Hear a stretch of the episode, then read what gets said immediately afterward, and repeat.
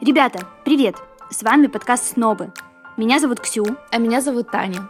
И это подкаст об искусстве и психологии. В каждом выпуске мы выбираем какую-то картину или биографию художника, малоизвестного, а возможно известного на весь мир, и разбираем его жизнь или творчество с точки зрения психологии. Ну и современных проблем. Этот выпуск создан при информационной поддержке телеграм-канала «Первый подкастовый». Ссылку на канал вы найдете в описании. Мы выбрали тему «Как относиться к жизни проще», потому что видим в этом достаточно большую проблему для нашего современного общества. Поколение миллениалов и зетов выросли и живут в общественном давлении со стороны родителей, социальных сетей и достигаторов. Нам кажется, что Анри Матис — человек, который нашел баланс между простотой в жизни и творчеством. Именно поэтому сегодня мы поговорим о его творчестве, о его биографии, о его известных картинах и, возможно, каждый из вас извлечет для себя уроки, как проще относиться к этой жизни. И у нас есть новости для тех слушателей, которые приходят в подкаст слушать про психологию художников. Психотерапевт нашего подкаста Антон Федорец, сооснователь платформы для поиска терапевтов Тритфилд, кандидат психологических наук, сертифицированный и аккредитированный гештальт-терапевт с опытом психотерапевтической практики 10 лет и его коллега Евгения Толочка, сертифицированный аккредитированный гештальтерапевт, опыт психотерапевтической практики 11 лет. Евгений и Антон запускают курс Первая ступень гештальтерапии, который поможет вам начать лучше разбираться в себе, ознакомиться с основными ценностями и принципами гештальтерапии, а также понять, насколько вам подходит данное направление терапии. Курс стартует в первые выходные ноября. Это 5 и 7 ноября. Встречи будут проходить раз в месяц по выходным до мая. Ссылку на курс ищите в описании к этому выпуску.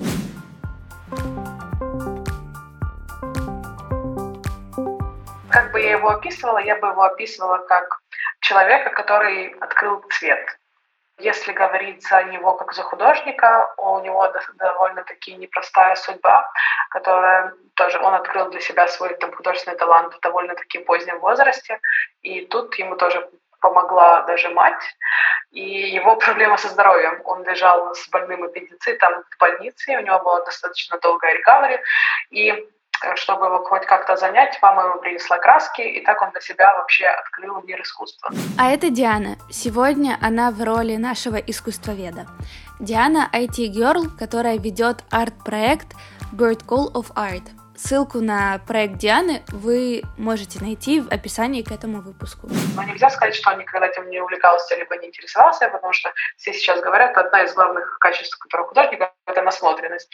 У него, дело в том, что родители такой был классный средний класс, хорошо зарабатывали, а, были свои лавки, и мать тоже для своих лавок разрисовывала вазы. Поэтому считается, что может быть, насмотревшись на эти узоры, насмотревшись на, на то, что происходит вокруг, этого уже было достаточно. Плюс у него было такое довольно-таки комьюнити благополучное для того, чтобы расти и развиваться. Еще, мне кажется, очень ему повезло с родителями, что мама смогла уговорить отца, когда все, Матис был юристом, довольно-таки успешным, и когда он решил, что он хочет заниматься именно искусством, тогда мать смогла уговорить отца давать ему пособие, там, 100 франков в год, и эти были деньги, на которые можно было хорошо, комфортно жить, и я тут не знаю, мне до сих пор интересно с точки зрения психологии, это отец был такой, ладно, пускай балуется, и он опять вернется в свои дела, либо действительно была вера и поддержка, именно такая искренняя родительская любовь. Кем еще для меня был бы Матис? Для меня это человек, который креативил во всем, даже когда ему уже не позволяло здоровье, мы там дойдем, то, что у него непростая судьба в плане физического здоровья. И с точки зрения моральной, психологической у него было хорошее окружение, которое его поддерживало да, если говорить за его творчество, оно часто подвергалось критике, но у него всегда был человек, который его поддерживает рядом. Вначале это были родители, потом жена его, которая обожала, обоготворила, потом многие говорят любовница, но искренне я верю в то, что у них не было никаких сексуальных отношений, это тоже была муза и поддержка, э, выходка из России. И у него с психологической точки зрения было все отлично, замечательно, а вот э, физическое здоровье, к сожалению, страдало. И он, несмотря на проблемы, то, что ему было, там, не знаю, тяжело лежать, ходить, находиться, он все равно творил, даже когда не мог с помощью своих рук, с помощью рук своих подручных, те, кто к нему приходили в мастерскую. 1 ноября 1954 года Анри Матисса поразил микроинсульт. Спустя два дня великий художник скончался – Легенда гласит, что любимая девушка перед самой смертью навестила художника и сказала, «В другой день вы бы сказали «давай карандаш и бумагу». Анри с улыбкой ответил, «Так давайте карандаш и бумагу». Мы понимаем, что это человек был, который с очень сильным характером, и одно из таких вот интересных вещей, которые можно всю его жизнь описать, когда он собирался жениться на девушке, он я сразу предупредил, что я все равно буду любить больше живопись, чем тебя. И она на это тоже согласилась. Так что уже такие интересные отношения. Матис был такой ну, далек от реальности, он из нормальной семьи, где тоже о нем заботились, и там, мама его передала из рук этой женщине, потому что, например, из фактов, которые она находила, если тоже конкретно говорить о его здоровье, он страдал бессонницами, и чтобы как-то развлечь эту, там, не знаю, боль унять, потому что у него тоже были физические боли, его жена просто читала его книги весь, там, всю ночь там, помогала ему всячески. А она была первым, мы смеемся все, что арт-дилером, помогала продавать, продавала там по знакомым, находила какие-то выгодные сделки, полностью заботилась о детях, и типа, дети никогда не были проблемой Матисса, то есть он никогда не связывался с именно бытовыми вопросами и проблемами. И тот факт, когда он уже стал легендарным, и э, уже знали о нем, и не надо было выживать, а он себе мог позволить, то есть ему уже не надо было, он мог нанять помощниц, он мог самостоятельно, не знаю, полететь, например, на Гаити, да, рисовать. Мне кажется, для нее был намного больнее факт, что кто-то в ней не нуждается там, физически и морально, и э, она чувствовала себя брошенной, поэтому у них э, там, распался брак. Хотя я думаю, Матисса вообще все устраивала. И она э, так интересно, что она там во всех мемуарах и все рассказывает, что всегда супер ревновала. Например, он много летал, много путешествовал, много и давал каких-то мастер-классов, и сам учился, вдохновлялся новой природой. Если конкретно говорить за Гаити, где вообще Гоген отрывался на полную со своими несовершеннолетними натурщицами, то тут Матис вообще ни до кого не дотрагивался. И натурщиц, это было, они были в шоке, потому что даже если ты женат, это если ты замужем, то тот факт, что ты спишь с белым мужчиной, это добавляло тебе, наоборот, upper level и добавляло тебе больше поинтов социуме. И, и все натурщицы, которые к нему попадали, они такие, вот, наконец-то наша удача, вот сейчас мы заживем, а он такой, оп, просто нарисовал. И э, его многие натурщицы за это ненавидели. Фавизм — это, можно сказать, от французского идет, идет перевод как «дикий», и это идет модернистское течение, идет постимпрессионизм, и можно сказать, что она стояла у истоков самого авангарда и вообще относит его часто к авангарду. Если long story short, что это такое? Это просто обобщение формы и пространства, объема рисунка и сведение формы к простым очертаниям. Если, наоборот, большинство художников, которые рисовали на в стиле реализм, как-то живописно описать и сделать его более объемным, то фавизма, наоборот, была главная история. Ты должен упростить до максимума, чтобы ничего не отвлекало человека от цвета. Если человек уже отвлекается и не понимает какой-то цвет, то значит ты увел его вообще в другую степень. Когда человек смотрит, когда зритель смотрит на картину, он должен думать только о смысл, о глубине и ничего не нагромождать. И часто фависты описывали свой стиль как комнату, которая полностью захламлена, это вот обычная картина, а у них там был где идеальный порядок, все светилось, и стояла ваза, и ты понимаешь, что эту вазу ты можешь наполнить разным смыслом, разной водой, разными конфетами или чем хочешь. Если говорить конкретно за Матисса, то, мне кажется, самые классные его работы именно идут уже в его последней фазе жизни, тогда, когда он мог месяцами рисовать одну и ту же, например, натурщицу, и ты видел прям прогресс, э, регресс, точнее. То есть прогресс идет в плане упрощения, но регресс идет в плане формы.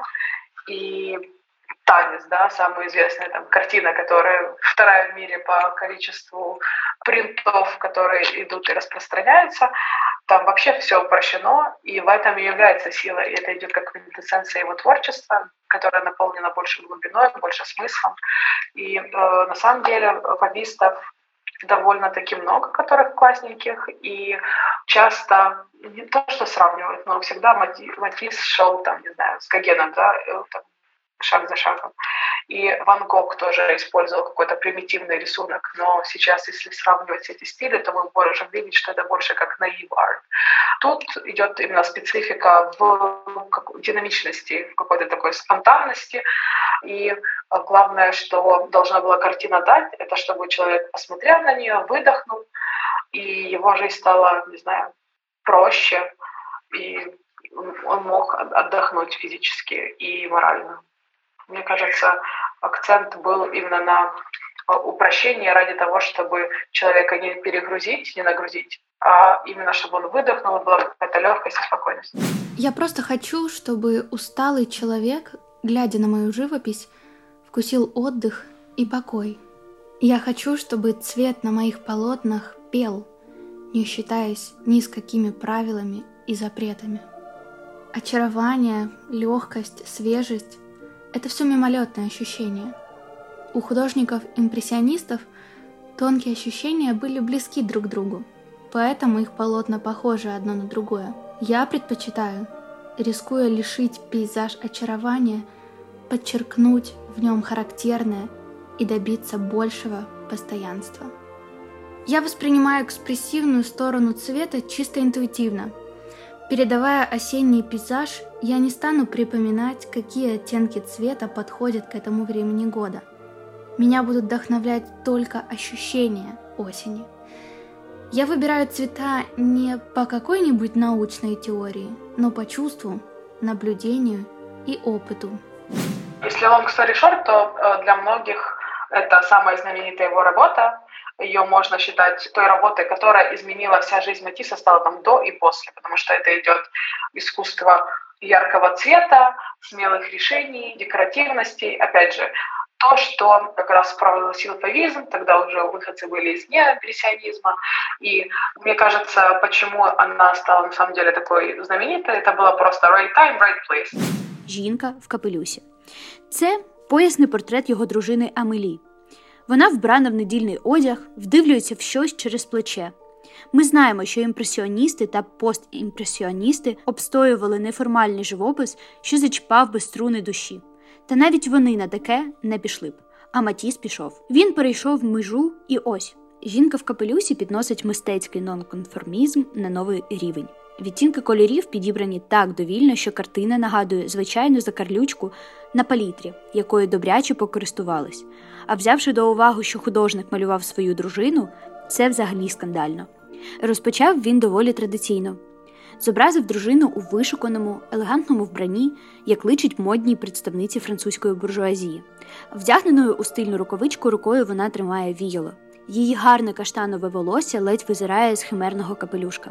Поки все добре. Мадам Матіс мала бути втішеною, та її обурив кінцевий результат. Чоловік спростив її обличчя до образів африканської маски і розмалював його недбалими масками жовтого та зеленого. Капелюх жінки нагадує мазню дитини, яка намагалась намалювати вазу з тропічними фруктами, а її розкішне волосся, брови та губи, художник зобразив кількома масками оранжево-червоної фарби. Ну а щодо плаття Матіс не заморочувався, і на картині його дружина вбрана у щось схоже на драння з розпродажу, суміш недбало дібраних непристойних і яскравих кольорів. Фон і той відсутній, розкидані 4-5 кольорових плям. Загалом, необізнаному критику це радше нагадує картину, зляпану за півгодини поганим декоратором, який вміє тільки підбирати варіанти фарб на обідрані стіни, але точно не шанованим митцем на піку його творчості. Чи портрет барвистий? Так. Чи точний? Оце вже ні. Коли ви востаннє бачили людину з зеленим носом? Чи шкода матам Матіс? Дуже. Якби Матіс намалював пейзаж у такій манері, це щинило б галас, але він так зобразив жінку, і це викликало справжню бурю. Втім, художник зумів ще більше ускладнити ситуацію. Коли його запитали, в що насправді була вбрана дружина, подейкують він відповів: звісно ж, у чорне. Картина недбаліша за роботи імпресіоністів, строкатіша, ніж полотна Ван Гога і вгадливіша за малюнки Гогена в розквіті його творчості. Насправді, вона найбільше нагадує роботи Сезана. Те, як Матіс побудував зображення, складаючи його з блоків різних кольорів, доводить, що митець скористався порадою Сезана зображати те, що він справді бачить, а не те, що його навчили бачити. Буяння кольорів на картині свідчення пристрасті, яку цей стриманий чоловік відчував до своєї дружини. Жінку у капелюсі після кількох днів вагання купив американський експат Лео Стайн. Потужний дует брата і сестри Стайнів оселився у Парижі у 1903 році. Квартира Лео і Гертруди Стайнів на вулиці Флерюс у модному кварталі Монпарнас на південному березі стали місцем зустрічі митців, поетів, музикантів і філософів, які жили у Парижі або наїжджали туди. Салон був місцем, куди приходили на інших подивитись і себе показати. Лео був мистецтвознавцем і колекціонером а Гертруда харизматичною інтелектуалкою та письменницею. Разом вони зібрали багатющу колекцію сучасних митців і згуртували впливових друзів. Їхній внесок в історію сучасного мистецтва вражає. Стайни були впливовими представниками паризької інтелігенції та підтримували митців зі свого оточення. З сестрою стимулювали і заохочували митців, купуючи їхні роботи, навіть якщо їм це не дуже подобалось. Так було і з жінкою в капелюсі Матіса, про яку Лео сказав найогидніша мазня, яку мені доводилось бачити. З часом він змінив свою думку про картину та нову манеру Матіса. Настільки, що наступного року купив ще одну спірну роботу митця щастя життя. Відомо також як радість життя. Ця покупка засвідчує віру стайнів у їхніх друзів-митців, а також і свій здоровий глуз. Радість життя це квінтесенція фовізму. Відправною точкою для Матіса стала постаральна сцена, давно сформований жанр традиційного пейзажного живопису. Він зобразив гедоністичну насолоду життям. Тут займаються коханням і музикою, танцюють і ніжаться на сонці, збирають квіти і відпочивають. І це все на тлі яскраво жовтого пляжу, поцяткованого оранжевим та зеленими деревами. Вони граційно схиляються, вкриваючи плямами тіні фіолетово синю траву, де цілуються і обіймаються закохані, спокійне море вдалині, також з екстравагантного кольору, як і трава, слугує горизонтальною межею між золотим піском і дивно рожевим небом. Матіс написав етюди до картин, коли їздив з Дереном до Кулієра, але історія самого сюжету доволі давня. Йдеться про 16 століття і роботу Карачі під назвою Взаємне кохання, що зображує майже таку саму сцену. На обох картинах бачимо групу веселих танцюристів на середньому плані та закохану парочку на передньому. Так само двоє закоханих сидять в затінку в правому нижньому кутку картини і обрамляє композицію навислий гілля, що спрямовує погляд у самісінький центр до світлого узлісся. Ну а ще на обох картинах усі голі голісіньки. Подібність просто вражає. Окрім, мабуть, того, що версія Матіса це химерні, недбало виписані фігури кольору людяників. Це особлива для Матіса робота, в якій він сягнув свого розквіту, не тільки як блискучий колорист, а й як майстер композиції. Легкість, витонченість і плинність ліній тішать око. Вміння Матіса за допомогою простого штриха на полотні миттєво захопити та недовго втримати увагу глядача переводить його з розряду добрих художників до визначних майстрів. Мне кажется, у, у него был достаточно простой подход к жизни, не относиться к жизни просто, а вот именно простой подход к жизни, то, что он выбрал, его для него приоритет всей жизни, это было всегда творчество, искусство. Вот для него это ценность, та звезда, ради которой он там пожертвовал отношения с отцом, пожертвовал своей профессией и каким-то финансовым благополучием, потому что он был довольно-таки успешным юристом, и ты понимаешь, что у него бы все сложилось, все ровно, без каких-то ups and downs, которые у него было всю жизнь ну, в плане финансовом.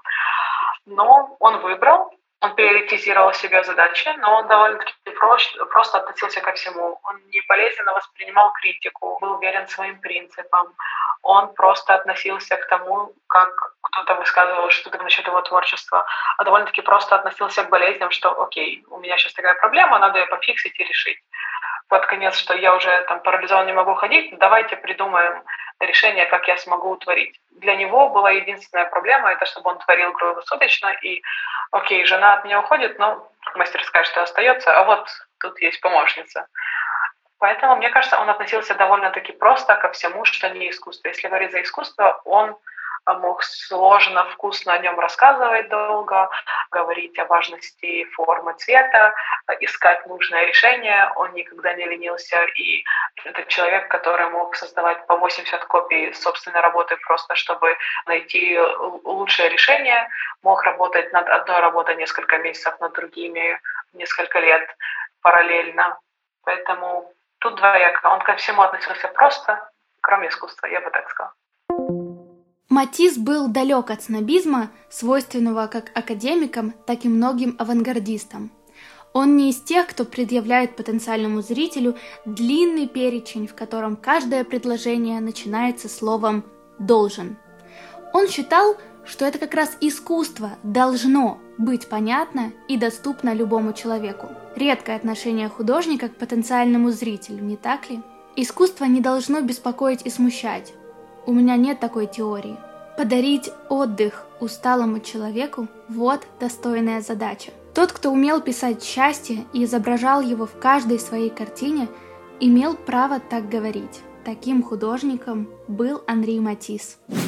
Можно ли не париться? Но мне кажется, если ты живешь э, в современном мире, то нет. Нормально за что-то переживать, э, париться и как-то... Ну, даже там физиологически нам необходим определенный стресс оптимальный это даже как-то полезно. Ну вот э, не, не есть такое понятие, как стресс и дистресс. То дистресс — это такой негативный стресс, а стресс — это может быть позитивным. А это Антон. Антон — психотерапевт, гештальтерапевт, сооснователь онлайн-платформы для поиска психотерапевтов Тритфилд. Сегодня мы поговорим с Антоном о том, как соблюдать work-life balance, есть ли такое понятие, как slow living, и как его достичь, и как прислушиваться к себе в этот век достигаторов. Организм мобилизируется, да, и что-то там выделяются определенные гормоны, да, и может быть и и вот в определенных дозах определенные гормоны, в том числе и гормоны стресса, они могут быть на самом деле эффективны и полезны. Поэтому важно и напряжение, и расслабление. Поэтому если полное расслабление, то это мы не развиваемся, я думаю, так. Мы не, не, не растем, никогда не встречаемся с вызовами какими-то, то и понятно, что вызовы это, ну, ну когда есть э, сверх предела наших возможностей или сверх предела наших э, каких-то способностей, или, э, ну, то это негативно на нас влияет. Но какой-то оптимальный уровень стресса, мне кажется, он даже полезный. Мне как-то вспоминается такой анекдот, притча или что-то такое в, в эту тему, не в эту тему что приходит, э, ну, лежит там какой-то парень под бананами на пляже и где-то там, ну, в общем, ничего, ничего не делает, пьет кокосы, и, не, в общем, на, на чили, на полном чили. И приходит к нему какой-то другой мужик и говорит, чего ты, что ты лежишь, давай, ты можешь ну, столько сделать, иди там работай, иди там, сделай свой бизнес, иди делай проекты, и там начни там развивать, ты можешь продавать эти кокосы, и потом поставишь на поток, ну и так далее, и так далее. И он такой, зачем мне это делать? Он говорит, ну как ты, когда это все сделаешь, ты потом сможешь лечь, расслабиться под пальмой и кайфовать. И говорит, так уже? Ну, в смысле, зачем мне чему-то? что-то еще делать. Мне кажется, это какая-то динамика, которая распространяется. Я думаю, она не так еще развита, вот этого мейнстрим slow living.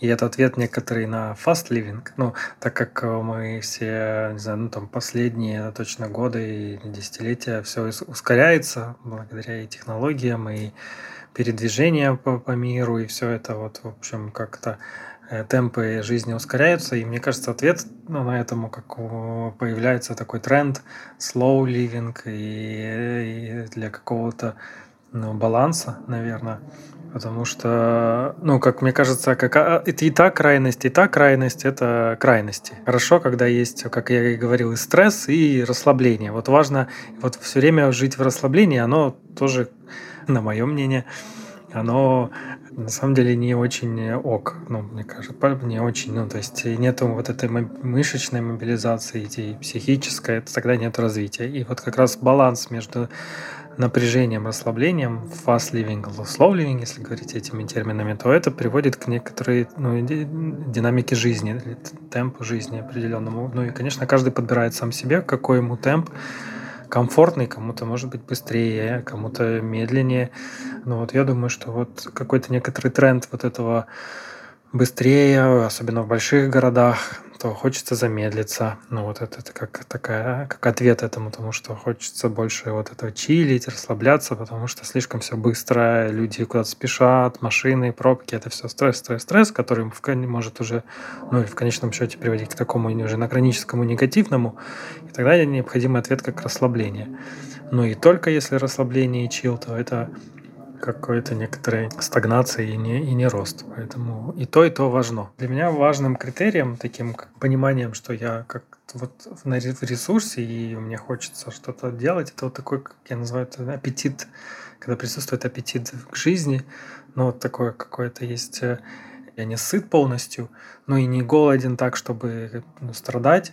И, и я как есть энергия, и есть аппетит, э, чтобы что-то делать, творить или развиваться. И вот это такой, мне кажется, аппетит это вот тот ну, баланс, когда мне вкусно жить, хочется жить, и не знаю, хочется что-то творить, и есть ресурсы, и это ну и это вот как, мне кажется, такой как баланс, если с пищевой метафорой продолжать, то ну, там, не когда я сильно голодный, или когда я переел, мне тоже плохо, когда я вот переел.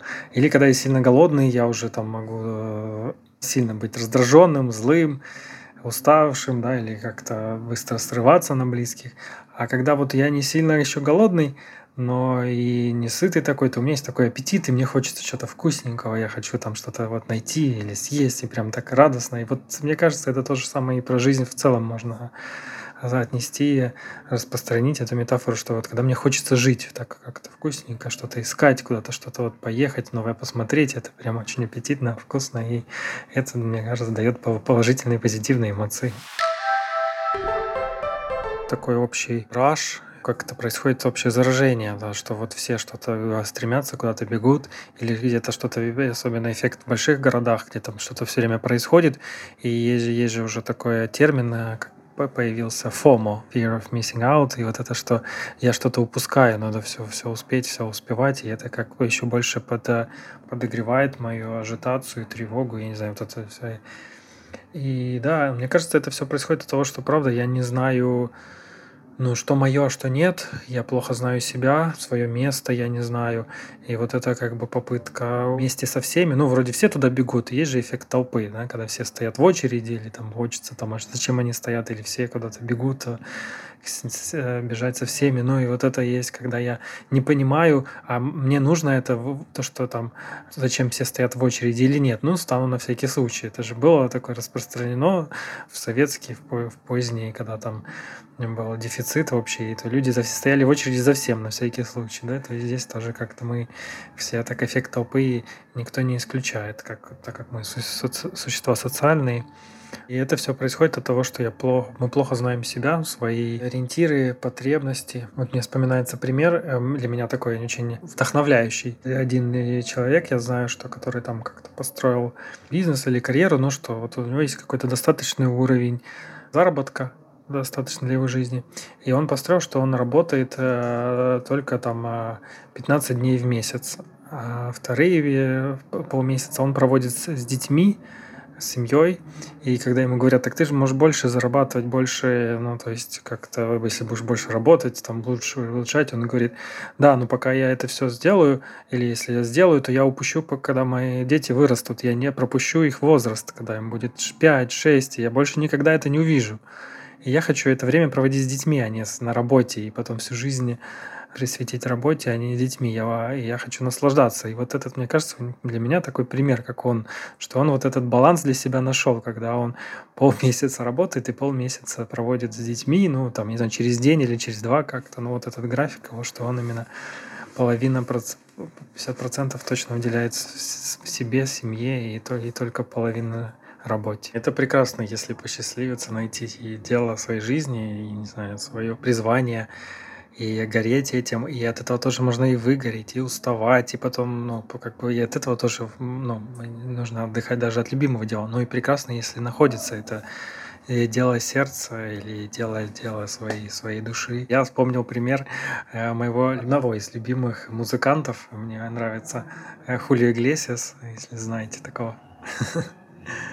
Вот, и я и знаю его историю, Хулио Иглесиас, что он собирался быть футболистом, профессиональным, я не знаю,